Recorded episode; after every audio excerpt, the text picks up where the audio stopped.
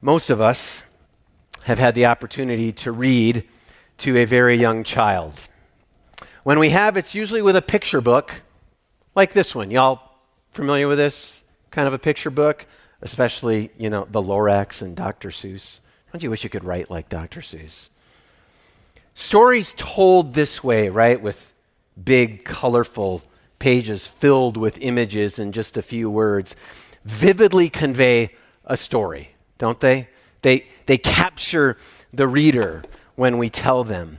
I remember the kind of excitement when, when I would sit a, one of our children in, in my lap and the, the kind of excitement that would build as you would turn page to page, right? Like, and, and they would get to know the stories, right? They, you would read the left hand side and you could just see them like, right? And their little hands would just reach out and they would grab that because they just wanted to turn it so quickly they couldn't wait for the story to get going. Anybody feeling me here? I would like you to think of our story this morning just like that.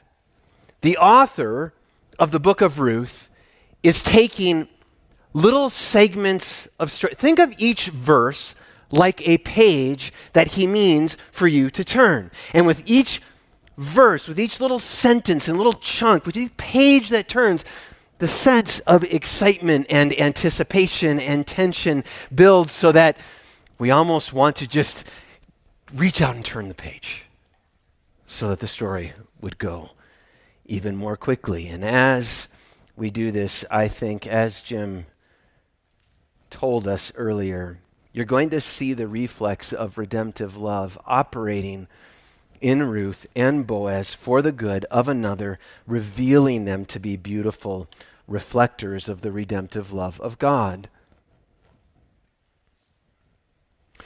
Years ago, I was sitting in a coffee shop, in a little coffee shop with a pastor of a church that we were going to at the time. He had set the meeting had told me that there was something important that he needed to talk to me about. Don't you love when you get invitations like that? Does, does your chest tighten like mine tightens when someone invites you to a meeting like that? Well, the short story is that it was actually a really great and encouraging meeting. There was no hammer that was dropped on me. I mean, worry is stupid, isn't it? And I'll always remember how he started it out. Here's how he started the meeting Matthew, God loves you, and I have a wonderful plan for your life. That is how the first page of our little picture book story begins. At the top, I picture in my mind it says, A New Hope, because that's what I think has happened in Naomi.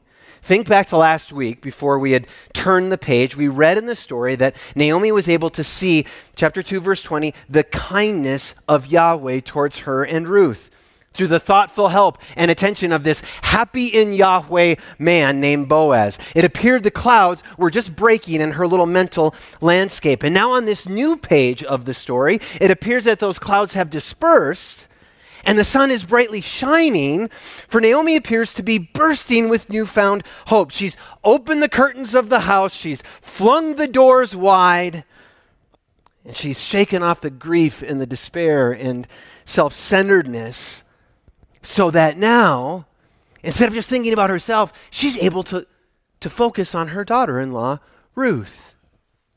Ruth, who had left everything. Ruth, who has shown her such loyal love and kindness. Ruth, has, who has provided in so many ways for her. Ruth, who is still young and alone. She has no husband, no children, in a culture that highly values family. Ruth, a, a noble woman who deserves just a little rest, a little happiness, a place with a husband to care for and children to love. Ruth, who is a Moabite, and who will want to take that on? In Bethlehem. I mean, that is a recipe for social awkwardness at best and ostracism at worst. Ruth, who has benefited from the gracious provision of Boaz, but at the same time, the man seems unwilling to do anything else about it. He hasn't initiated anything more, even though he is one of the family redeemers. But Naomi believes in, in Yahweh afresh in chapter 3. She has new hope. She believes in the sovereign hand and providential plan of God, but she also believes that God works through those who love him and love others in accordance with his design, who take a little responsibility for things in concert with his expressed will. You see, as the paralysis of pain has slowly worn off in Naomi, the reflex, reflex of love is starting to operate. She's happy again just like Boaz. She wants to do good again, just like Yahweh. So she devises a little scheme, a little plan. She sits Ruth down and says, Ruth, God loves you, and I have a wonderful plan for your life. Verse 1. One day Naomi said to Ruth, My daughter, it is time that I found a permanent home for you so that you will be provided for. Notice that her sole concern in this moment is for Ruth, not herself. Verse 2 Boaz is a close relative of ours, and he's been very kind by letting you gather grain with his young women. He, he's already shown himself honorable and caring and happy in who Yahweh is and, and reflecting him in our lives as an expression of his grace and provision. There is a precedent of provision in this man. Verse 3 Tonight, he will be winnowing barley at the threshing floor. This would be common knowledge in this day, six to eight weeks after the barley and wheat harvests. We, we heard that in the last story, right? It had come to the end of those harvest times. So the barley and grain has been put in piles. It's the springtime in late April, early May, and it's time for winnowing. What's winnowing, you ask? Well, thanks for asking that question. Here's a picture of a man winnowing. He's beating out, you see, he's beating out the, the stalks so that the kernels fall there, and, and that's what has been put on these really flat and hard threshing floors now. It would be near the fields outside of Bethlehem, so they'd still be far outside of the town, and, and they've all been piled up, and, and so now it's the time for the season of winnowing. And so they would wait in Bethlehem until the early evening when the winds weren't so gusty we're familiar with that in Salida. So the winds were a little bit more predictable, and they would throw those grains up so that the chaff would be separated and the good seed would fall to the floor. It was hard and hot and dusty work, but it was also incredibly rewarding because it was the whole community was gathering together. Think of like Amish barn raisings, right? Like when the whole community comes together. That's what happens here. They're all coming together. It is harvest time. It's a time of celebration. The provision of Yahweh has been made clear in all of the food that is being provided. The pantries are going to be full. They are eating and drinking and enjoying what God has done. So Naomi has said tonight, he's going to be at the threshing floor. And Ruth must be thinking, where is this going? Verse 3 Now do as I tell you. Take a bath and put on perfume and dress in your nicest clothes. Then go to the threshing floor. But don't let Boaz see you until he has finished eating and drinking. Be sure to notice where he lies down and then go and uncover his feet and lie down there. He will tell you what to do. I will do everything you say, Ruth replied. Now, you are probably not feeling a sense of shock right now because you're not in the ancient Near East and you're not a Bethlehemite. But if you were, you would be feeling a sense of shock at what Naomi just said. Because remember, these are dark days. These are the days where Naomi warns Ruth that it's not safe to be in the fields during the day, much less at night. Chapter 2, verse 22. These are the days where Boaz is warning his male workers. You remember last week? Not to touch Ruth, not to verbally harass her. These are the days, and everybody in this culture knows this, when men are at the threshing floors at the end of a long harvest and they are celebrating and they are ready to party and this is a place known for sexual immorality that is rampant at harvest time in the night hours in these dark days. Times when women put perfume on and bathe themselves and dress in nice clothes to receive money for dark desires under the cover of darkness. And so we ask, what is Naomi thinking? I mean, what kind of position is she putting her daughter in line? I mean, think about this, fathers. Think about taking a 25 year old blonde haired, blue eyed daughter and telling her to bathe and put on perfume and her nicest dress and to go into that kind of environment in the middle of the night.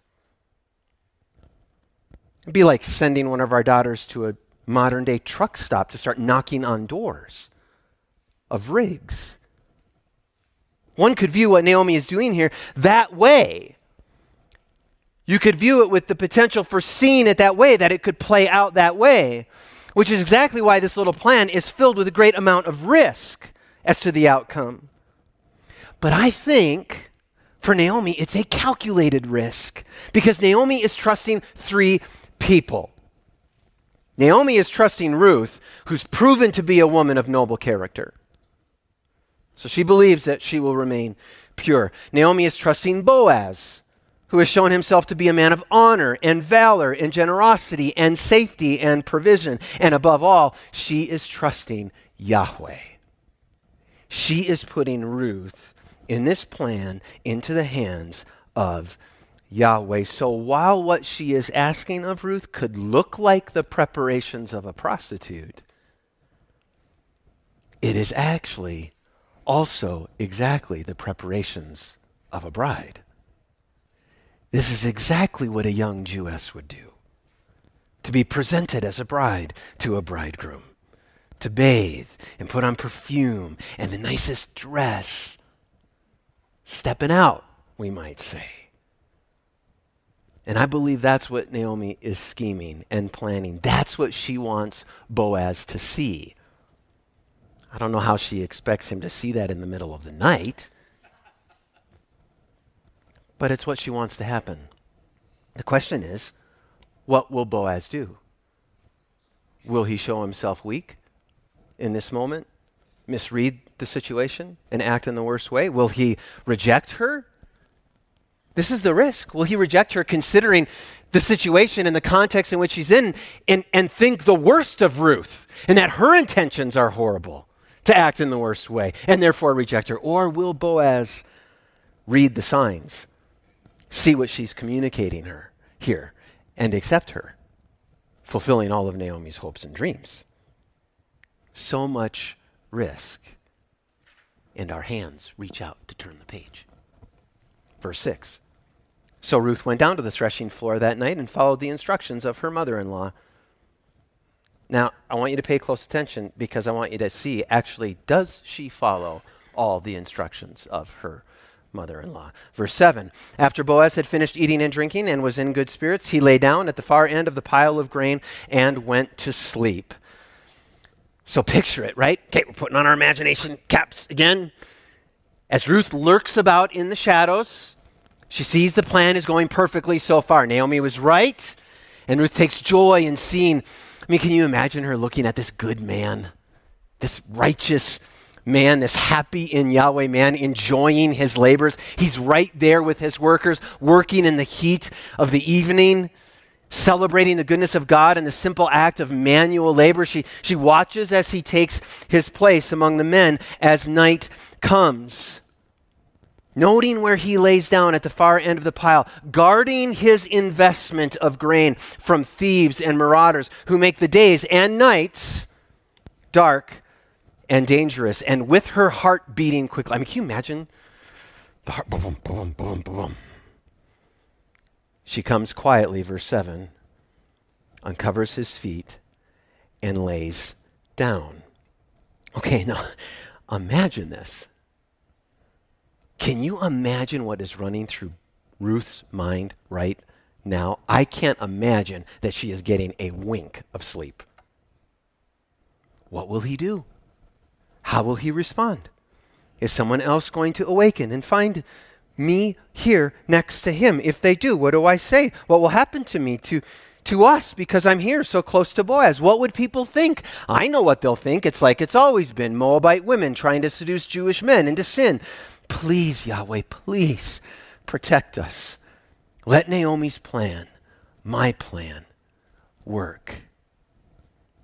And the hours pass in the middle of the night. So you have to imagine here he is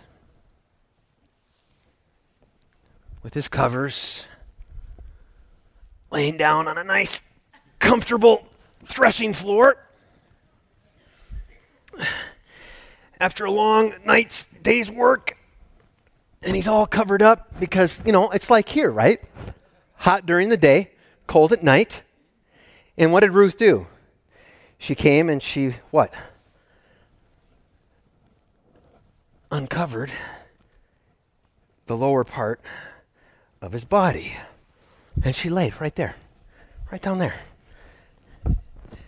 And so, what happens, men, when your wives pull off the covers in the middle of the night? You're so warm and comfortable. And then it just starts to get cold. And you start to shiver a little bit. And you wake up and you're like, what, what did she do again? Where are my covers? And he reaches up to, what? Now, imagine for a moment this is you in your bed, in Salida, in the middle of the night, and you wake up to move the covers, and someone's lying there. What are the thoughts that you're going to have going through your head? And he whispers, Who is it? Who's here? Because remember, right? There's a bunch of men that have been working and they're all guarding their little deposits of grain and barley that have been sifted and winnowed out now. And so he whispers quietly to try and discover who has awakened him. He's surprised. Now remember that Naomi had told Ruth that Boaz will tell you what to do. And it is at this moment that Ruth deviates from her plan. Maybe while she had been lying there waiting for him to awake is when she had hatched her own plan, because like Yahweh, she too had in her heart, I believe, a reflex of redemptive love. And she doesn't want provision merely for herself. That was Naomi's plan. She wants it for her family. She wants Naomi and the whole line she has married into redeemed. So once again, Ruth is going beyond the expectation as she has so often, and she's willing to risk, driven by loyal love. And so intentionally, every single word important, she speaks and challenges Boaz. Who are you? Verse 9 I am your servant Ruth, she replied. Spread the corner of your covering over me, for you are my family redeemer. And now you see why it's so important that Pastor Jim read the passage in Ezekiel 16 that he read for us. Because what we have to understand, right, is like Ruth is this little volume. If we had a shelf with the 66 picture books of God's story, Ruth is just volume 8 in that story. And down the line is the volume of Ezekiel. And it's just telling a story that's been told already so often in the lives of this bride named Israel, a story that Boaz knows about. This on again, off again relationship between God and his people. Boaz is familiar with the way that she has been an unfaithful wife to her husband, right? We're coming out of the time of the judges over and over and over again. This bride that no one wanted, no one cared for, no one had any interest in, dumped in a field, left to die. And it was God who said, Live. It was God who wrapped his cloak around her to cover her, declared his marriage vows. It was God who washed her, rubbed fragrant perfume on her skin, provided expensive clothing, perfected her beauty, ensured her provision in a covenant. God's heart beating with re- redemptive love for his bride. And that is the imagery that Ruth is tapping into. It's brilliant. And Boaz knows it. He knows that in two sentences, Ruth has asked him to marry her and redeem their family. What will he do? Can you imagine how her heart is beating? and our hand reaches to turn the page. Verse 10. Yahweh bless you, my daughter, Boaz exclaimed. You are showing even more family loyalty, now than you did before, for you have not gone after a younger man, whether rich or poor. Boaz praises her because of the great esteem he has for her. She is a virtuous woman, a hardworking woman, a woman filled with loyal love. And despite being a foreigner, Boaz sees her many attractive qualities. He understands that she probably could have had the pick of men, even as a Moabite, because of who she is. And how much wiser to get a younger man than someone who's old enough to be her father. He keeps calling her my daughter, right? That's what that's about. That's how old he is. He knows it would make sense. Get a younger man, raise a family, have more time with him. But here she is choosing him.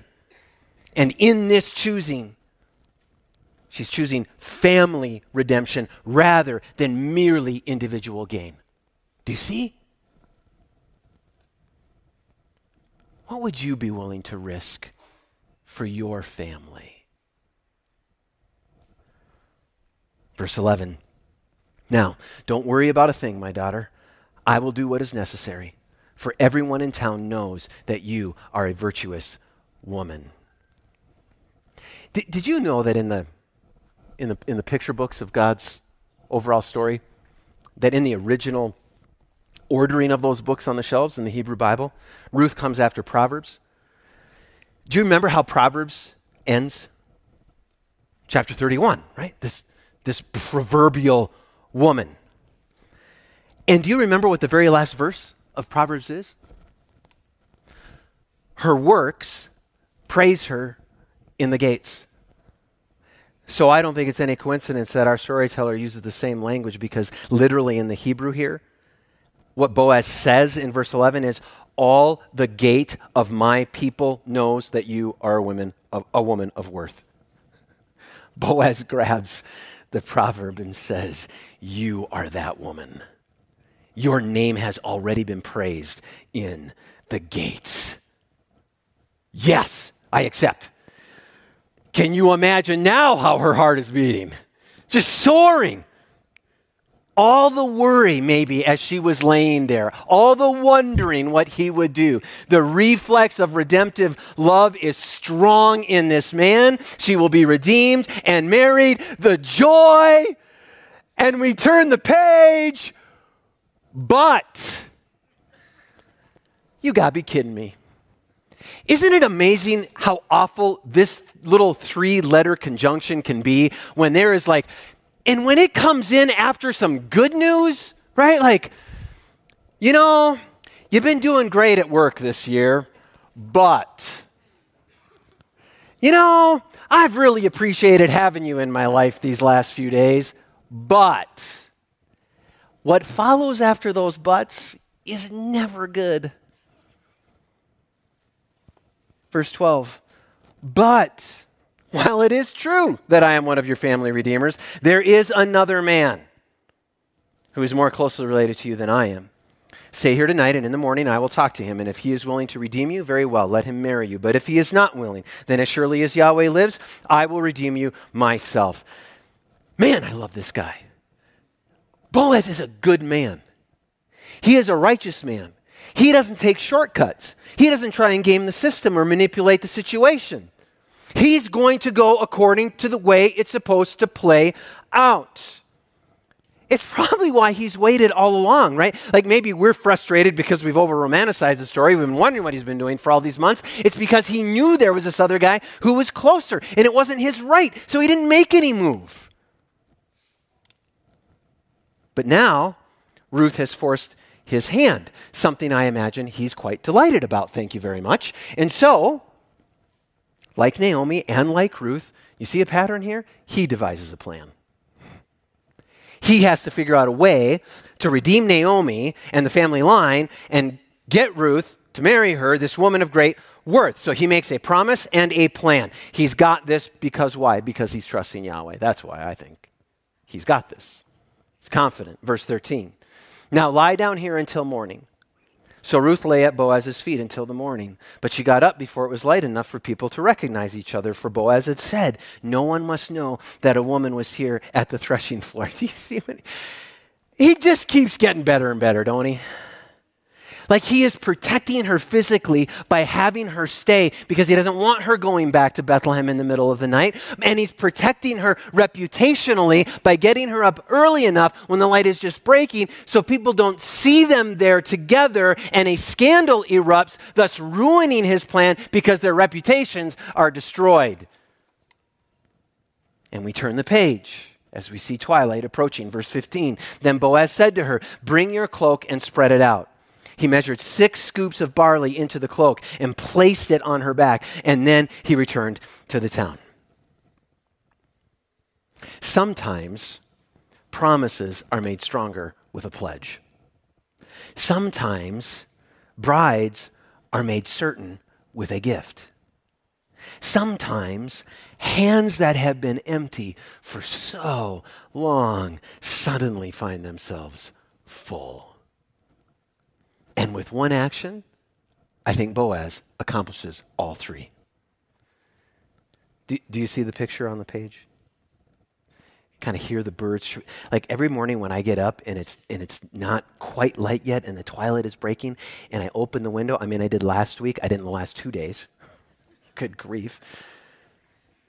But you open the window, and what do I hear when I sit down with my cup of coffee and my Bible? Birds. Just and they're so happy. I, that's they speak to me. I hear their little language. I'm happy. Chirpy, chirpy, chirpy, chirpy. I'm happy. But they sound happy. I don't know if they're happy. Maybe they're fighting, but they sound happy. So the birds are chirping, and Boaz said, "Come, come here, come here, Ruth. Okay, spread out your cloak. One, two, three, four, five. Six. Okay, here you go. And then, and then he helps her, right? Like, let me let's get that situated on your back. All right, now go, go, quietly, go to Naomi. Meanwhile, back in Bethlehem, we all know what it's like when our kids head out, right? Especially when they're teenagers and you're giving them the keys for the first time. Curfew is 10:30.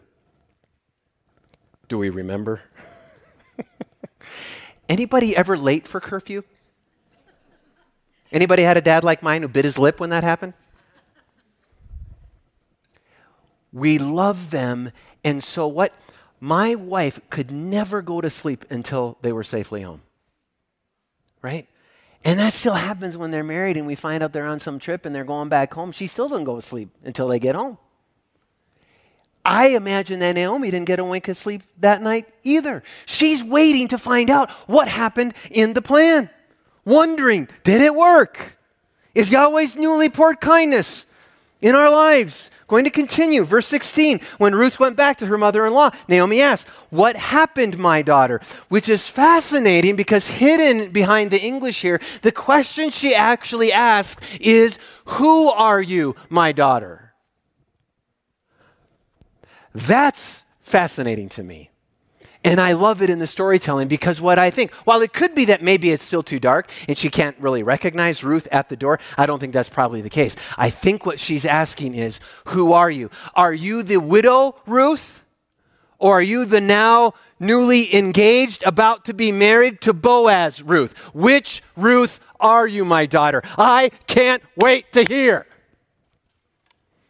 So Ruth told, verse 16, Naomi everything Boaz had done for her. And she added, He gave me these six scoops of barley and said, Don't go back to your mother in law empty handed. And there it is. Boaz has made things stronger with a pledge, he has made a bride certain with a gift. And because I love this guy, he's not just thinking about Ruth in the moment, in the night. He's thinking about Naomi. He knows that she came back to Bethlehem with empty hands, and he wants to fill them. Oh, man. Are you guys getting goosebumps too? Dude, this is a down payment in Boaz's eyes, I believe. It's a promise of more to come if he has anything to say about it. And Naomi, I think Naomi hears him loud and clear because look how she responds. Verse 18 Naomi said to her, Just be patient, my daughter, until we hear what happens. The man won't rest until he has settled things today. Will you look at her? this one who just the clouds were dark and she was despairing. She's like, he ain't even going to wait till the end of the day. I'm trusting. And she's trusting two people Boaz and her God. What will happen next? What will happen in the city gate? Does everyone actually in Bethlehem see Ruth as worthy of great value? Hmm. Well, we reach our hand to turn the page and we hear from Dad next week, my child. But before we're done, I want to ask a question. What might our response be to Act 3 in this story? I've got one, one suggested response for you. I hope you will keep pondering this story and think of many more. But here's, here's my one. I think the only way that we can truly understand this story is to place, right? So we, we take this picture book and we place it back on the shelf of 66 picture books of God's redemptive, this story of the reflex of his redemptive love. And we move all the way down to volumes 40 and 41 and 42 and 43. Do you know what those volumes are? Those are the stories of four disciples who walked with a man who was also fully God named Jesus. And they wrote the story of God's love in this man who came to earth. They understood his story in light of Ezekiel's story. They understood his story in light of Ruth's story. It's a story of a love that will not let humanity go despite centuries of adulterous behavior. It's a story of God devising a plan, a plan for Jesus in a plan for us. And when he sat his son down and laid out this plan to him, Jesus came to this earth and he followed his instructions to the letter. And he didn't merely risk his life or his reputation, he fully gave his life. Why? Is it because we looked good? Because we were all cleaned up, anointed and fragrant, dressed in all of our finery to impress this great bridegroom. Quite the opposite. We are the proverbial girl from the wrong side of the tracks, friends. We're the ones with the horrible family history. We're soiled and corrupted and filthy and dressed in rags of our own making. We have nothing to commend ourselves to such a bridegroom as Christ. Nothing. And yet here we are. a bride. Look at you. You're a bride for this great bridegroom.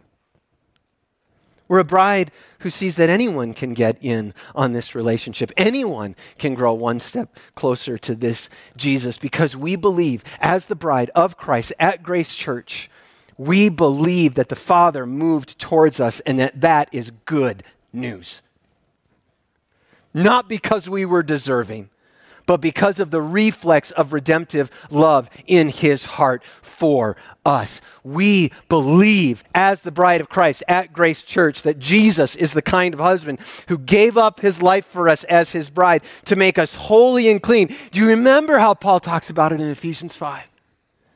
Holy and clean, washed by the cleansing of His Word, which is why we're tethered to this, because it cleans us. It makes us fragrant and beautiful. It says that He will remove every spot and blemish from us as His bride so that He can present us one day without any spot or wrinkle or any such thing, glorious. And all of heaven will go, ooh, ah, look at Jonathan.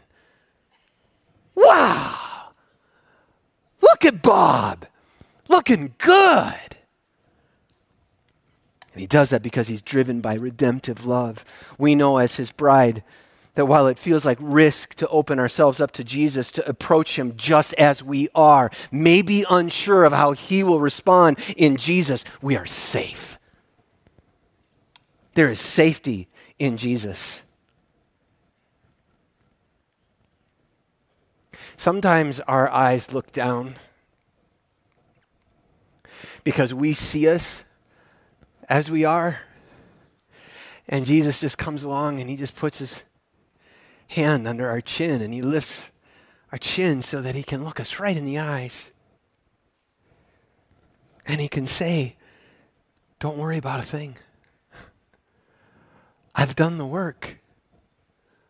I've redeemed you. You are mine. I know everything about you and I still love you. And everybody who comes to me in faith, I will never cast out. And finally, we are the bride at Grace Church who believes and realizes that these things take time. Naomi's words are hard to hear, aren't they? Chapter 3, verse 18 just be patient. Did you catch that? I, those might be three of the words that I hate more than any other words in all of English language. I am an impatient person. I want things to happen quickly. I hate sanctification. Well, I mean, you know what I mean. right? You know what I mean. But Jesus knows it takes time to rework our understanding and our commitments, to rework the operations of our lives and what's important to us and how we live. And Jesus is a patient husband. Husbands. And he has done the work. He is the one washing us off with the water of the word, the one who is guaranteed we will be presented as a beautiful bride. The good news that Jesus is the best bridegroom ever who will never divorce us. The encouragement that he will always be a safe place of intimate relationship and will never reject us. The freedom to rest, knowing that there's plenty of time for the change he will bring about. God is patient. Worship team, come up, please. A people like this, a bride like this, is a place where anyone can grow. Amen. Amen. Let me pray for us. Father, thank you. Thank you for this people. Thank you for Grace Church. Thank you for your word, for your spirit. Father, move in us to trust you in the great work that your bridegroom is doing in her, in your bride. And we pray it in Jesus' name. Amen.